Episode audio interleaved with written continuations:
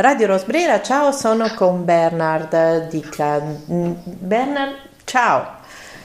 Ciao, grazie di questo collegamento. Allora, mh, ho ricevuto il tuo invito, mi spiace non esserci il 21 eh, ottobre a Firenze, al Teatro del Maggio. Firenze, bellissima occasione per venirci e starci un giorno intero dalla mattina alla sera. E ti chiedo cosa succede dalla mattina alla sera? E soprattutto ridici, anche se sei già una voce nota sulla nostra radio, mh, mm, che cosa fai e che cosa hai fatto, perché anche tu sei molto giovane. Allora, sicuramente sono un ascoltatore della vostra radio, quindi mi sento a casa, ma a parte questo sono giovane studente di giurisprudenza, mi sto quasi per laureare, nel frattempo lavoro e come lavoro ho l'onore di essere portavoce del presidente della regione toscana ormai da qualche anno e oltre a questo mi occupo per conto della regione delle politiche giovanili, cioè di tutte quelle cose, bandi, politiche, opportunità che la regione fa ogni giorno e offre ogni giorno alle nuove generazioni, quindi tutto quello che riguarda eh, il lavoro, la formazione, l'università, la ricerca, il servizio civile, l'imprenditoria, la start-up, tutto ciò che la regione fa per i giovani è in un contenitore che si chiama Giovani Sì, lo trovate su tutti i social, su tutti i siti online ed è questo contenitore che permette a un giovane toscano di andare sul sito giovanissi.it e trovare tutto lì senza andare a cercarli eh, i riferimenti per proprie, la propria generazione nei meandri di un sito regionale. Cosa succederà a Firenze? Ecco, sarà un'occasione per raccontare tutte queste opportunità, ma anche per dare entusiasmo ad una generazione che merita di essere raccontata per quello che è. Mi spiego meglio. Mm. Quante volte sentiamo parlare male solo dei giovani? Mm. Quante volte se cerchiamo su internet la parola giovani troviamo articoli in cui si parla dei giovani drogati, dei giovani alcolizzati, dei giovani che fanno parte di una baby gang, dei giovani bulli, solo male dei giovani. È chiaro che ci sono situazioni negative in cui i giovani non sono per niente un esempio, ma non sono la maggioranza, sono la netta minoranza e perché questo accade? Perché fa sempre più notizia l'albero che cade, e non la foresta silenziosa che cresce. Ecco, questo festival nasce invece per mettere una luce, per mettere un microfono davanti a quella generazione che è un esempio, perché noi siamo convinti che i più piccoli, soprattutto i bambini, se sentono parlare solo male dei, più, dei giovani, dei, degli adolescenti, è chiaro che non hanno un buon esempio da seguire. Ecco, noi invece vogliamo dargli quel buon esempio di quei tanti giovani che si impegnano ogni giorno per essere non solo il futuro del paese, ma il presente, perché nel presente che il futuro si rende meno incerto. Guarda, eh, sono proprio contenta di queste parole perché in questo periodo eh, mi capita di parlare spesso di ragazzi di formazione, mh, mm, anche perché ho chiuso il corso, diciamo ne aprirò uno a marzo di mh, etica della comunicazione, che è un argomento che mi sta proprio a cuore perché, come hai detto tu, eh, non mi piace eh, raccontare di una tra, tra, l'altro ecco la generalizzazione no, che si deve fare per forza a volte sulla età, quindi giovani. Ci sono dei giovani che non hanno entusiasmo e ci sono dei giovani che sono già vecchi. Ci sono dei giovani che sono già vecchi perché non hanno eh, l'opportunità di avere prospettive, di vivere quell'entusiasmo che a volte trovi magari in altre generazioni, ma non per grullaggine, per dirla alla toscana, ma perché hanno la possibilità di generare visioni, di generare prospettive, di cimentarsi con la realtà. Quindi quando io penso anche ai ragazzi che frequento io, che sono un numero ristretto rispetto a quello che può essere lo scenario che hai tu davanti, ehm, io vedo esattamente quello che dici tu, cioè c'è la possibilità di non vedere solamente i lati eh, oscuri, diciamo, no? E mm, una cosa che vedo che però manca, e qui te la, te la pongo come ipotesi di ragionamento, se, se, lo riscontri anche tu o se li riscontrate anche voi, è che ci sono poche occasioni eh, di messa in discussione di quelli che sono gli schemi che la società propone e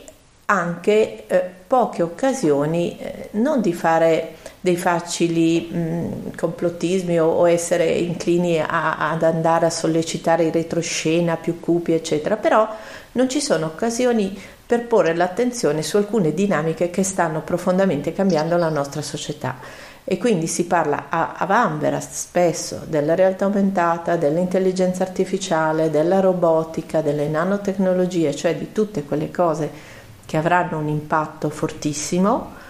che i giovani eh, avranno eh, normalizzato nel loro mondo, che però non ha ancora una trasparenza e non ha ancora, secondo me, la possibilità veramente di, di farli ragionare su che impatto possono avere sulle loro future vite. È così, è così, ma infatti io credo e lo faremo anche al Next Generation Fest, questo festival che si terrà sabato prossimo, sabato 21 ottobre, fra poche ore a Firenze. Vi aspettiamo, le iscrizioni sono aperte su giovanisi.it, ma vi aspettiamo anche il giorno stesso per un evento in cui interverranno, pensate, più di 60 ospiti che daranno ai giovani appunto eh, la, la, voglia, eh, eh, l'entusiasmo di credere di più non in chissà chi, ma in se stessi, nelle proprie potenzialità, nel proprio ruolo all'interno della comunità, non come spettatori ma come protagonisti. Ci saranno eh, personaggi noti, anche meno noti, ma noti come Ermal Meta, Elena Damario, Matteo Paolillo, che è protagonista di Mare Fuori, una delle sì. eh, serie della RAI che ha avuto più successo negli ultimi mesi. Ti ho perso. Borghese, Michela Girò,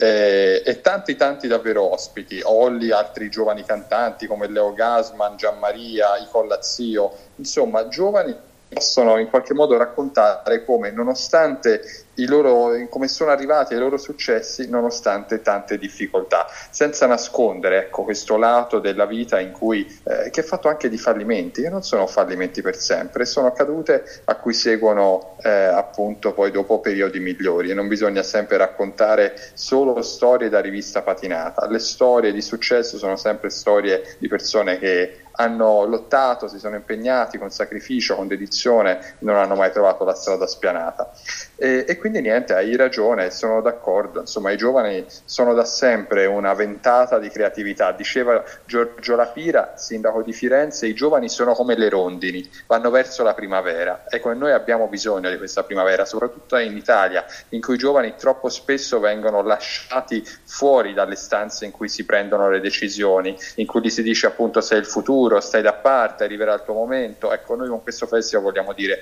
noi giovani siamo il presente ed è il presente il tempo dei giovani, non solo il futuro, ma basta pensare a quello che è successo nella storia. Ricorrono quest'anno i 75 anni della Costituzione italiana, da quando è nata, ed è appunto la Costituzione che è dedicato il nostro evento. Eh, la Costituzione è stata scritta da eh, donne come Nilde Iotti, che fu eletta a 25 anni. Eh, il, L'Italia ha un inno straordinario che è quello di Goffredo Mameli, sue sono le parole dell'inno. Eh, Goffredo Mameli quando scrive quella poesia ha 20 anni e pochi giorni dopo, pochi mesi dopo, sei mesi dopo, morirà proprio per l'unità d'Italia lottando insieme a Garibaldi. Possiamo fare altri esempi, chi ha inventato Facebook aveva 21 anni, chi ha inventato la Apple aveva 20 anni, eh, quando Michelangelo scolpisce il David aveva 25 anni, Ursula Hirschman diffonde il manifesto di Ventotene a 25 anni, eh, possiamo pensare ad Einstein che trova la sua formula a 24 anni, a Leopardi che scrive l'infinito a 20 anni, a Raffaello Sanzio che dipinge la Madonna di Casasanti a 15 anni, insomma Greta Thunberg, Malala Yousafzai, esempi di giovani che cambiano il mondo nel presente e non solo nel futuro. Senti, mi viene da chiederti anche una cosa, che ruolo può avere? Allora lo prendo di nuovo come spunto un fatto che mi è capitato. Ho fatto girare, sempre in questa classe, un manuale che mi era servito per fare l'esame da giornalista, per l'abilitazione e ovviamente era di diritto. Eh, tu hai accennato alla Costituzione io ho notato come il linguaggio che si è impoverito, e questo purtroppo mm, credo che sia una constatazione, la povertà di linguaggio, la povertà dell'uso della parola, oppure la parola usata in un modo che non è proprio, proprio mh, mm, corretto, abbia ehm, creato una barriera nell'arrivare a certe aree che invece sono fondamentali, penso al diritto appunto. Quando ho fatto girare questo libro, e ho detto ma fermatevi, soffermatevi su qualcosa che vi interessa oppure su qualcosa che vi colpisce. Ho visto che mm, hanno consentito ma nessuno ha in realtà avuto questa attrazione e attenzione su quel libro e su quello che significava un libro di diritto, no? come se fosse piovuto da un universo parallelo. Ora è vero, una scuola di creativi, di, di, di percorsi formativi di tanti tipi, però il diritto non riguarda solamente quelli che per esempio hanno scelto la strada che hai scelto tu, è parte della nostra vita. Eh, ecco, come si fa a non renderle materie e basta, ma far capire che c'è una dinamica che deve riguardare il sociale, che deve riguardare la nostra modalità di relazionarsi, che, che non può essere lasciata a, al caso o alla, al potere. Sicuramente con lo studio della storia, ma quando parlo di storia parlo della storia recente, perché la storia antica è è ben insegnata nelle scuole italiane, quello che manca è la storia recente, perché un giovane dovrebbe lottare per il diritto di voto quando lui nasce e lo trova il diritto di voto, perché dovrebbe lottare per un'Europa unita in pace, in libertà quando nasce e trova l'Unione Europea, perché dovrebbe lottare per la pace quando vive in pace. Eh, insomma, diceva Piero Calamandrei, che è uno di quelli che la Costituzione l'ha scritta, dice la libertà è come l'aria, ci si accorge di quanto vale solo quando comincia okay. a mancare. Ecco, le nostre scuole dovrebbero insegnare ai giovani la storia del Novecento e degli ultimi e dei primi anni del 2000, perché è proprio in quegli anni che sono avvenute delle rivoluzioni che hanno portato al mondo il mondo ad essere diverso. Pensate a quello che sta accadendo oggi tra Israele e Palestina. E chiedete ai giovani se sono informati di questo, eh, sapranno indicarvi sulla cartina geografica i luoghi in cui si sono sviluppate eh, le, eh, le, popolazioni della Mesopotamia, i Sumeri, gli Assiri, i Babilonesi, eh, ma nessuno saprà identificarvi eh, dove sì. è esattamente Israele o dove è la Palestina o dove sono altri paesi del Medio Oriente, perché nessuno gliel'ha insegnato, perché esiste il conflitto tra America e Russia a proposito di Ucraina, eh, perché chi gliel'ha insegnato quello che è stato la caduta del muro di Berlino, quello che è stata la guerra fredda, se tutto va bene a scuola si arriva alla seconda guerra mondiale, ecco questo è un problema perché i giovani non devono a scuola diventare solo dei bravi studenti che prendono un buon voto, ma devono diventare soprattutto dei buoni cittadini e i buoni cittadini sono capaci di cambiare il mondo, ma se te il mondo non lo conosci non lo potrai cambiare. Ecco, quindi accanto al diritto, accanto all'educazione civica serve lo studio della storia, perché puoi anche leggerla la Costituzione, ma se oltre a leggere gli articoli della Costituzione non sai che hanno lottato, hanno dato la vita, si sono sacrificati centinaia e centinaia di giovani per conquistare la democrazia, è chiaro che quell'articolo sì ha un valore, ma un valore fino a se stesso. Se accanto agli articoli della Costituzione metti la storia del Novecento, allora sì, sei pronto a difenderla quella, quella conquista. Senti, io ti, ti chiuderei, chiuderei, con la nostra chiacchierata per poi chiederti quando sarà fatto il festival di tornare e farci magari anche una sintesi di quello che è accaduto con un altro tema ma che ovviamente è sterminato, quindi proviamoci così. Eh, un'altra mh, area un po' difficile da, da da attraversare è quella che riguarda proprio l'informazione e la possibilità, capacità di informarsi o l'offerta informativa che ha perso autorevolezza, io lo dico con affermazione e, e purtroppo non, non, riesco in questo periodo a non tornare a interrogarmi su come siamo arrivati a questa, a questa impossibilità di generare autorevolezza attraverso il nostro mestiere, la professione del giornalista, che è stata diciamo più volte poi presa come occasione per dire che è tutto menzognero, è tutto falso, è tutto... e quindi decade proprio la possibilità di credere a qualcosa o a qualcuno che ti racconta un fatto